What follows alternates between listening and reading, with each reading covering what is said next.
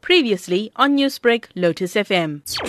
It may appear to be just a drill, but it will shape the nation's destiny for years to come, said S. Lakshmanan of India's National Health Mission in Assam, one of the four states chosen for the dry run. Absolutely, the way we are going to implement this is going to decide the destiny of the nation in the coming days and years. Therefore, all preparations which is required to ensure that COVID vaccination happens in a smoother way is absolutely essential. And to understand the challenges, the methods which are to be adopted, and the possibilities for further modification is the focus of the dry run. The event involving thousands will test and retest the entire gamut of a full scale immunization drive in the country of 1.3 billion people, added health expert Sanjeev Bagai. This is going to be a little bit more detailed than, let's say, a pulse polio program because this is an injectable dose we are giving and in two doses at 28 days apart. So, beginning right from the time the dose is manufactured, the transport, the freight, maintaining the cold chain, the distribution,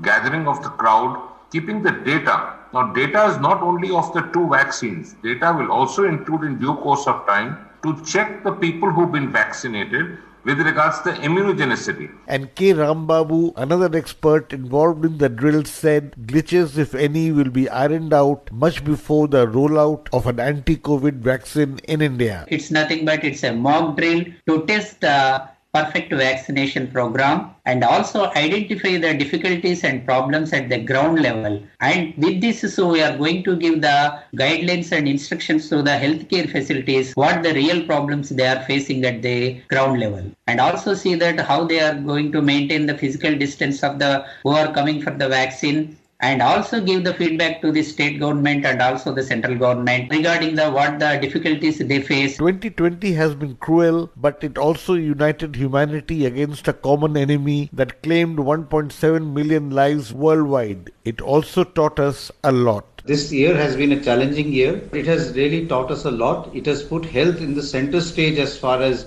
the uh, country or the world is concerned. And I think it has really taught us importance of preventive health how we have to be able to take steps to prevent the spread of infection from one to the other, the importance of team effort, how the whole country has to come together if we have to fight a pandemic, and also new learnings as far as health is concerned, the role of digital health, and the importance of research in health as far as our country is concerned. That was Randeep Guleria, Director of All India Institute of Medical Sciences, who gave hope to thousands, if not millions, who Newsbreak, Lotus FM, powered by SABC News.